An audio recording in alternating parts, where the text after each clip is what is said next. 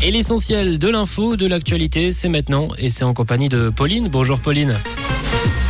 Bonjour à tous. Crédit Suisse est désormais entièrement la propriété du BS.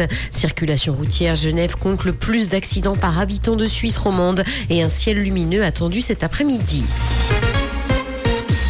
Crédit Suisse est désormais entièrement la propriété du BS. L'acquisition de la banque a été formalisée aujourd'hui et l'action de Crédit Suisse disparaîtra des marchés boursiers le 14 juin. Sa reprise entraîne d'ailleurs la création d'un géant bancaire doté d'un bilan de 1600 milliards de dollars. Pour rappel, le rachat de Crédit Suisse a été ordonné dans le cadre du plan de sauvetage de la banque décrété par la Confédération.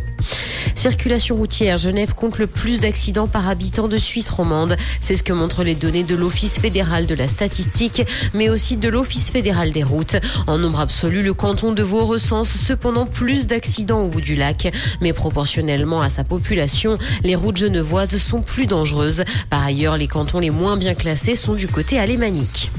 Justice, mort de Mike, le procès des six policiers impliqués s'ouvre à Renan. Ils sont prévenus d'homicide par négligence pour la mort de Mike décédé en 2018 suite à une arrestation musclée à Lausanne.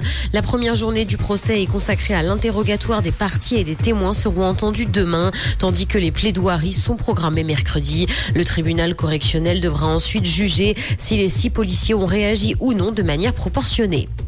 Dans l'actualité internationale, la Chine étend son arsenal nucléaire dans un contexte de tension globale. Les arsenaux de plusieurs pays ont d'ailleurs augmenté l'an dernier, selon le directeur de l'Institut international de recherche sur la paix à Stockholm. Si le nombre total de têtes nucléaires a baissé cette année par rapport à 2022, les stocks militaires pour une utilisation potentielle ont de leur côté augmenté. Les chiffres restent cependant encore bien loin de ceux enregistrés dans les années 70. Des chercheurs américains ont identifié les trois gros risques liés à l'addiction aux jeux vidéo. Les joueurs qui ont une pratique excessive des jeux présentent un sommeil de moins bonne qualité, mais aussi de mauvaises habitudes alimentaires et une tendance à négliger leur hygiène. Il y a quatre ans, l'Organisation mondiale de la santé a officiellement reconnu le trouble du jeu vidéo comme une maladie. Les addicts s'exposent aussi à des problèmes oculaires, des maux de tête et des douleurs articulaires. Carnet noir, Silvio Berlusconi est décédé. L'homme politique et d'affaires italien était âgé de 86 ans et était retourné à l'hôpital vendredi dernier. Il souffrait d'une pneumonie et d'une forme de leucémie. Des hommages lui ont déjà été rendus, notamment par l'ancien président du Conseil, Matteo Renzi.